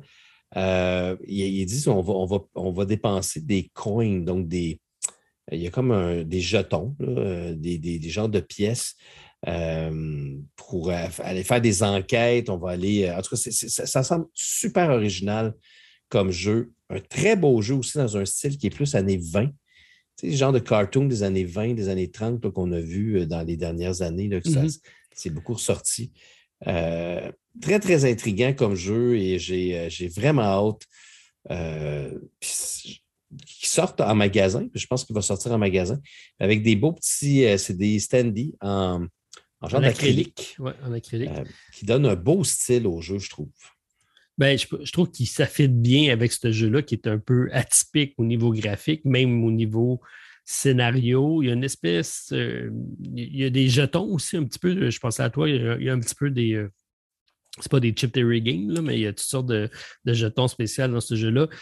C'est un coopératif avec un narratif, mais avec un aspect puzzle à chaque, à chaque euh, scénario. Euh, il est très, très intriguant. C'est un jeu qui euh, est très intriguant. Puis tout le monde qui l'ont testé, l'ont bien, bien positionné. Là. Tout à fait. Je te dirais que le jeu il est majoritairement aimé par tous les gens qui l'ont essayé. Tom Vassell a dit que c'était un des meilleurs jeux qu'il avait joué jusqu'à présent euh, dans les dernières années. puis il y a un livre de scénario, comme tu dis, c'est co-op. C'est drôle parce que c'est écrit 2 à 4 joueurs co-op je ne sais pas pourquoi ils ne mettent pas un joueur Donc, ça, veut probablement dire qu'on a besoin de deux joueurs minimum. Là, deux, besoin de deux personnages. Souvent, c'est ça qui arrive quand. en tout cas, Vagrant Song, euh, moi, c'est un des jeux que j'attends depuis longtemps. Ça fait, ça fait depuis Gen Con euh, que je, que je l'ai vu à un moment donné sur une table, que j'ai regardé une vidéo, puis je l'ai vu. Depuis ce temps-là, ça m'intrigue. Puis là, il commence à sortir. J'ai vraiment hâte de l'essayer, celui-là. Le pire, c'est que je suis passé à côté, je l'avais vu, puis à l'époque, il ne me disait rien. Puis je me suis dit, mais, tu sais, il m'avait marqué visuellement. J'avais dit, ah, c'est spécial ça, qu'est-ce que c'est? Puis, mais tu sais, je suis passé comme si rien n'était. Puis après ça, ça revenait tout le temps, tout le monde en parlait. Je disais, maudit, j'ai manqué mon occasion. Et tu vas-tu l'acheter? Non, je pense qu'il était Non, je pense qu'il n'était pas encore en, je pense, en, en, production. Fait que, ben écoute, on va avoir l'occasion de le découvrir bientôt. C'est ça qui est le fun. Ouais. Par contre, il va falloir attendre un petit peu parce que c'est en anglais seulement. Il n'y a pas de version française présentement sur celui-là. Oui, tout à fait. Est-ce que je peux te parler de trois derniers jeux, Martin? Ben oui, vas-y. Pas comme si on avait passé notre heure. Il n'y a pas de trouble. Non, mais c'est toi le boss. Je veux dire, c'est toi qui décides. Euh, je vais te parler des SS Vanguard qui est supposé sortir en 2022. Est-ce qu'on y croit? Non. On n'y croit pas. Écoute, j'ai entendu dire par contre que la production était presque terminée. Hein. C'est sûr que j'ai. Euh, ben, ben, quand je dis production, la création du jeu est presque terminée. Ouais, c'est ça. Hein. Le fameux concept de est-ce qu'on devrait commencer à faire des campagnes de ce sous-financement quand un jeu est terminé plutôt que de, ramasser l'argent et de continuer à faire le jeu par après. Bon, ça sera une autre affaire. Euh, mais ISS Vanguard, je l'attends avec beaucoup d'impatience. Euh, je C'est ça. C'est le genre de jeu. Je, me croise les doigts. C'est le jeu que j'attends depuis tout le temps, le jeu de style Star Trek, Mass Effect, que je veux, euh, exploration de, euh, de, de, planètes, jeu narratif et aussi un concept de vaisseau spatial où on va améliorer notre vaisseau, on va améliorer nos personnages. Ça a l'air vraiment cool. Le petit livre avec des. qu'on peut mettre, qu'on peut augmenter notre. Ça, j'ai hâte de voir ça. Je pense que ça va être intéressant. Mais je pense qu'on met beaucoup la barre, la barre, haute, par exemple, pour ce jeu-là. J'ai peur qu'on se hype trop là-dessus. Le dernier jeu, j'ai mis un hype comme ça, Martin, s'appelle Tented Grail. Donc. Euh, OK, OK qu'on devrait recevoir la deuxième vague encore, on le répète euh, bientôt. Oh, oui, on a euh, reçu les informations, ça s'en vient. Mm-hmm. Mm-hmm. Bien sûr.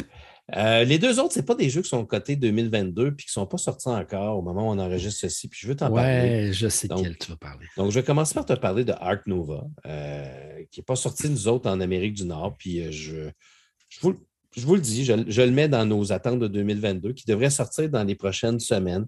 Est-ce que ce jeu-là est trop hypé? Ça me fait très peur. J'ai regardé beaucoup de vidéos, ça semble très intéressant. Euh, c'est un jeu de construction de zoo avec un, système de recrutement de cartes où on va, euh, on va avoir une genre de rivière de cartes où on va aller chercher différentes cartes qui vont améliorer notre zoo. Ce qui fait, qui fait dire à plein de gens que c'est un genre de Terraforming Mars, mais que d'autres personnes disent arrêtez de comparer à Terraforming Mars parce que ce n'est pas la même chose. Euh, peu importe, je suis prêt à l'essayer, mais c'est surtout des sélections d'actions euh, qui est très intéressante. On a toujours cinq actions disponibles. Puis, euh, plus on va la prendre loin, notre action, proche du numéro 5, plus elle va être forte. Et quand on prend une action, on la remet au numéro 1, puis on tasse les autres. Un système qui est très cool, qu'on voit dans plusieurs jeux maintenant. moi, je l'attends avec impatience, solo. Grosse boîte, beaucoup, beaucoup, beaucoup, beaucoup de cartes. J'aime bien ça, ces jeux-là qui nous offrent des, des centaines et des centaines de cartes comme ça qui nous permettent une rejouabilité. Qu'est-ce que tu en penses? Ça prend une grosse table, en tout cas, parce que c'est euh, effectivement un jeu qui est très. Euh, qui a beaucoup, beaucoup de matériel. Euh, écoute, Tom Vassal le, le mis. je pense qu'il en rêve quand il en parle. C'est un genre de. C'est le jeu qui dit que présentement, il, il, ne fait que penser à ce jeu-là et à vouloir y revenir, qui enchaîne les parties. Euh, ça fait longtemps que je n'avais pas vu Tom aussi enthousiasmé pour un jeu. C'est pour ça que, ça fait peur un peu, mais euh, tout le monde, en tout cas, il semble y avoir une unanimité sur le fait que c'est bon. Est-ce que c'est un feu de paille ou est-ce que ça va être un, hype qui va durer? Bon, on verra. Je sais pas. On verra. On verra. Moi, euh, moi, je ne le trouve pas beau. Pas particulièrement, non. Je peux te le dire. il est très vert et brun sais pas si tu as remarqué, il y a beaucoup. C'est sûr que c'est un, zoo. Là. il y a le concept du zoo, il y en a qui ne sont pas d'accord avec des zoos. Bon, OK, ça, c'est très personnel. Comme Great, Western Trail, il y avait bien du monde qui n'était pas d'accord avec le concept qu'on amène des, vaches à l'abattoir. C'est un peu ça. Euh, mais il y a l'air très intéressant. Il faut le voir du côté écologique. C'est un conservatoire pour sauver les espèces animales en voie de disparition. D'accord. OK, merci. Donc, c'est pas vraiment. OK, c'est pas un zoo. OK, c'est vraiment comme ça qu'ils l'appellent? Ben, c'est. C'est Arch, c'est Arc, c'est euh, c'est l'Arche de Nova, là, mais. Euh... c'est qu'in Arc Nova, you will plan and design a modern, scientifically managed zoo. Bon, c'est réglé. Oui, c'est réglé. Par contre, tu regardes effectivement les cartes et tout ça, ça semble chargé, beaucoup d'icônes avec. Euh, c'est je comprends un petit peu la, similitude avec euh, Terraforming Mars. Je ne suis pas certain que moi, ça va rentrer directement dans ce, qui me fait vibrer pour un jeu. Peut-être que je me trompe, mais c'est sûr que tellement de monde qui en parle qu'il faut que je l'essaye. Ouais. Je suis présent, Martin. Fait présent. Je, l'ai déjà précommandé. Hein, moi, je l'ai précommandé. Écoute, je l'ai acheté depuis, je pense, le 19 décembre.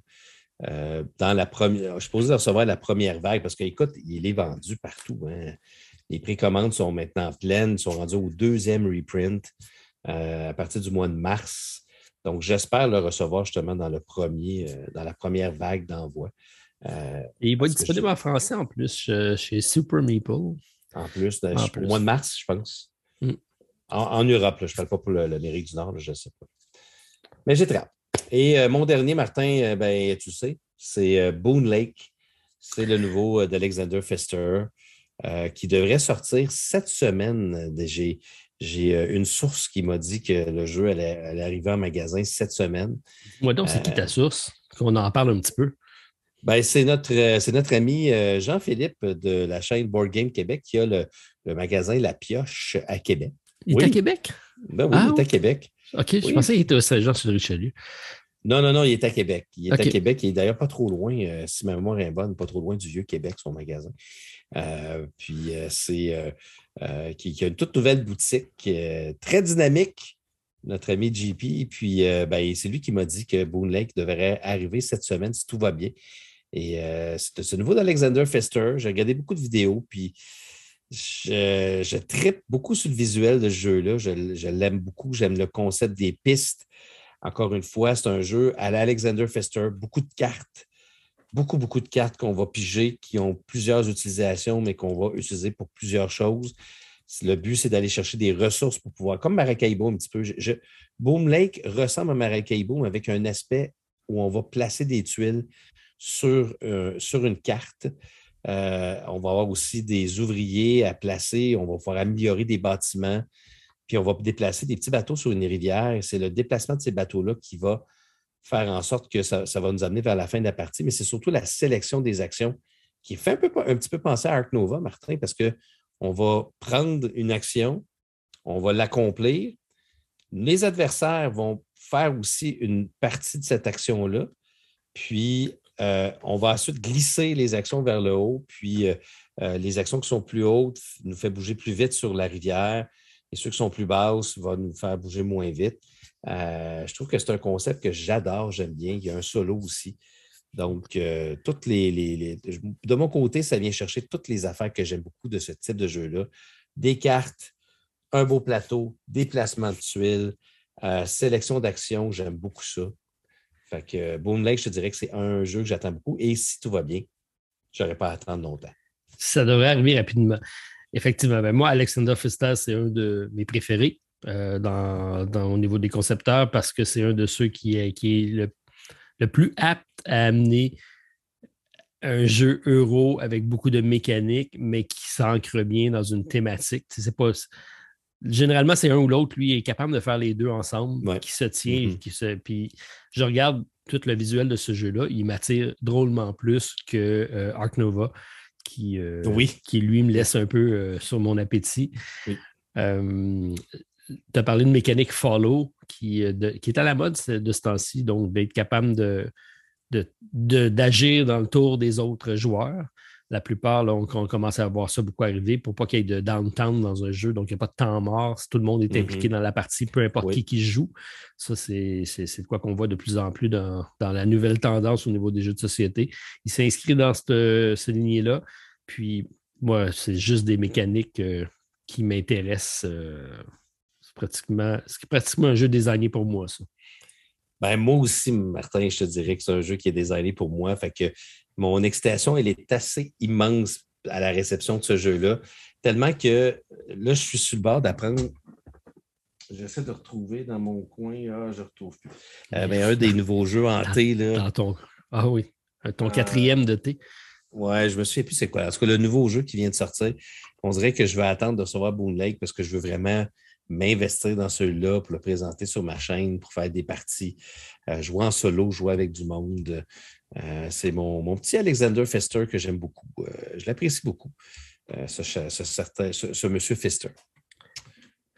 OK. Ben, belle sélection, Martin. On s'en ben, ira pas encore cette année. On a parlé de pas mal de jeux. Hein. C'est ouais, une des. Je pense qu'en rafale, c'est probablement une des, euh, belles émissions en, nombre de titres. Je pense que lorsque je vais faire mon, mes chapitres, je vais en avoir long à écrire. Tu, vas en avoir beaucoup. Oui, exactement. Pour une petite face B qui est censée être courte, mais finalement, on a fait. on a dépassé notre heure, je te confirme. Mm Un peu. Oui, effectivement. Le pire, ce que vous ne savez pas, mais qu'on va vous partager, c'est qu'on n'était pas du tout en ligne pour faire cet épisode-là. On était vraiment censé faire celle de Cannes aujourd'hui. Je m'étais préparé pour Cannes, puis là, Martin, à la dernière minute, dit Hey, euh, on, fait, on met-tu Cannes euh, lorsque ça arrivera, puis on en fait un autre. Puis à l'improviste comme ça, on vous pond un épisode sur nos sorties 2022. Dans le fond, ce qu'on a besoin, c'est toi puis moi ensemble. BGG, et voilà. On est parti. on est parti. Ben, la beauté, c'est qu'on a une anecdote à dire sur à peu près tous les jeux, puis on n'y a pas joué encore. Mais avoue que c'est plus logique de présenter notre émission de Cannes quand le festival va commencer. Ça va être tellement thématique, les gens vont être dedans. En Europe, ils vont tous se déguiser. Euh, je ne sais pas pourquoi je dis ça, mais bref, euh, ils vont. Parce qu'à Cannes, j'imagine que tout le monde fait du cosplay. Je ne sais pas. C'est moins, Gen Con que, que ah. Mais on va quand même donner nos titres. On va émettre, je ne sais pas comment on va les appeler, je ne sais pas si ça va être des As d'or ou ah, des Martins d'or. On va donner nos Martins d'or, puis on va voir s'ils euh, vont correspondre avec l'As d'or. Euh. Parce que le Cannes commence le vendredi. Je pense que l'As d'or, c'est quand que c'est annoncé? C'est-tu le samedi? Euh, Actuellement? Ah, c'est une bonne question. C'est une bonne question. Je pense que c'est le vendredi, mais je vais, je vais le valider. On va peut-être être en même temps. On va peut-être compétitionner la cérémonie, Martin. Ben, c'est ça, oui. Vous viendrez nous écouter nous plutôt que nos amis des Game puis de, euh, du passe-temps. Je pense que cette année, ce sont les deux qui sont ensemble pour faire les présentations. Mais euh, nous autres, on enregistre avant, fait qu'on n'aura pas les réponses. On, on, ça va être une vraie présentation. On n'aura pas eu les, les gagnants avant le temps. Oui, c'est ça. exact. On ne sera pas influencé par le vote du jury. Tout à fait. OK, bien, Martin, mais, toujours un plaisir. Mais attends un, peu, attends un peu, attends un peu, attends un peu. Ça va, ça ben, bon montage, ça, Martin. Il va falloir partir notre propre canne, Martin. C'est ça que je me disais. Tu sais qu'on a eu une invitation là-dessus. Hein? J'ai ah, écrit cette, euh, cette, semaine à Philippe. C'est ça, Philippe? Propriétaire terrien d'un spa nordique. Euh, ah oui, oui, oui. Saguenay-Lac-Saint-Jean. je retrouve le titre, mais j'ai écrit voir euh, si on pouvait regarder ça. Donc, on a eu l'offre d'organiser un con, donc Québec Con, mm-hmm. Dans la région du Lac-Saint-Jean. pour ceux que ça intéresse, laissez-nous savoir sur ces genres d'activités que vous aimeriez participer. Donc, un rassemblement dans un centre de villégiature. donc, avec un spa. une retraite forcée parce qu'on est loin des grands centres, mais avec un paquet de jeux puis euh, des célébrités qui euh, qu'on pourrait faire venir euh, comme ça. JP de l'école du jeu? De, quelle célébrité tu parles? Ben, Antoine Boza, Bruno Catana. Oh, J'ai pas de trouble. On, oh, parle au don. Oui, oui, c'est vrai. Parce que j'avais commencé. Il faut viser plus haut. Là. OK, je comprends. D'accord. Tom Vassal. Je vais appeler Tom, je le connais maintenant. Ah, Tom viendrait vraiment prendre un petit spa avec nous, c'est ça? Ben oui, un petit spa avec toi. ah là là. Non, mais euh, en tout cas, bref, euh, sur Facebook, allez, euh, dites-nous si c'est quelque chose qui vous intéresse. Puis éventuellement, on aura peut-être nos propres, nos propres prix à donner dans les prochaines, dans les prochaines années. Oui. On, s'en vient là, Martin, on s'en vient là. On est à l'épisode 36. Ça, c'est pas pire. Ça, ça, pris 35 épisodes pour avoir cette idée-là. Ah, j'ai hâte de te parler euh, des jeux de Cannes parce que j'ai, euh, comme je t'ai dit, j'ai fait un blitz. je viens d'essayer le dernier aujourd'hui, puis je suis hype avec ça. Ben, moi, ça va me pas c'est lequel, par contre. Mais ça va me laisser deux semaines pour peut-être essayer ceux qui me restent à essayer. OK, mais je, te dirai lesquels essayer euh, pour que. OK. C'est bon. On a une belle sélection cette année. Mais on a également quelques oublies notables. Et ça, on va peut-être en faire un prix. OK. C'est bon. Nous autres, juste nous. Oui, les Martins d'or, les grands oubliés. OK. On va mettre ça sur les boîtes des oubliés. On va mettre gagnant du Martin d'or, les oubliés. les oubliés 2022. OK, Martin. Je pense qu'on va terminer notre épisode là. On est déjà en train d'empiéter sur celui dans deux semaines. Tout à fait. La semaine prochaine, c'est notre gros épisode. La semaine prochaine, on revient avec notre face A pour parler d'expérience ludique. Euh, mais là, je vais être obligé de mettre de côté tous les jeux que j'ai testés pour Cannes, parce que je ne pourrais pas vous en parler. Non, il faudrait en essayer d'autres. Enfin, je me lance dans un blitz pour les autres, c'est exact. Mm. c'est pas ça qui manque. La semaine passée, je t'ai dit que j'en avais 25 sur ma table. C'est ce que je me dis. fait que euh, la semaine prochaine, c'est un rendez-vous. C'est un rendez-vous à ne pas manquer. Alors, euh, on vous souhaite à tous une bonne fin de semaine et semaine ludique. Euh, n'hésitez pas à aller visionner notre page Facebook et nous partager vos coups de cœur de la semaine, savoir si vous avez gagné la fameuse boîte de Time to Play Box et participer également à notre concours pour ceux qui sont du Québec. Donc, on attend de vous lire en grand nombre. Voilà, j'ai très hâte. On a tous très hâte. Bonne semaine à tous. On se revoit bientôt. Bye tout le monde. Bye. Pour nous rejoindre par courriel, de l'autre côté du plateau à gmail.com ou sur le site de buzzsprout.com. Et c'est ce qui complète notre partie. Joignez-vous à nous chaque vendredi pour la découverte de l'autre côté du plateau. Et d'ici là, jouez bien!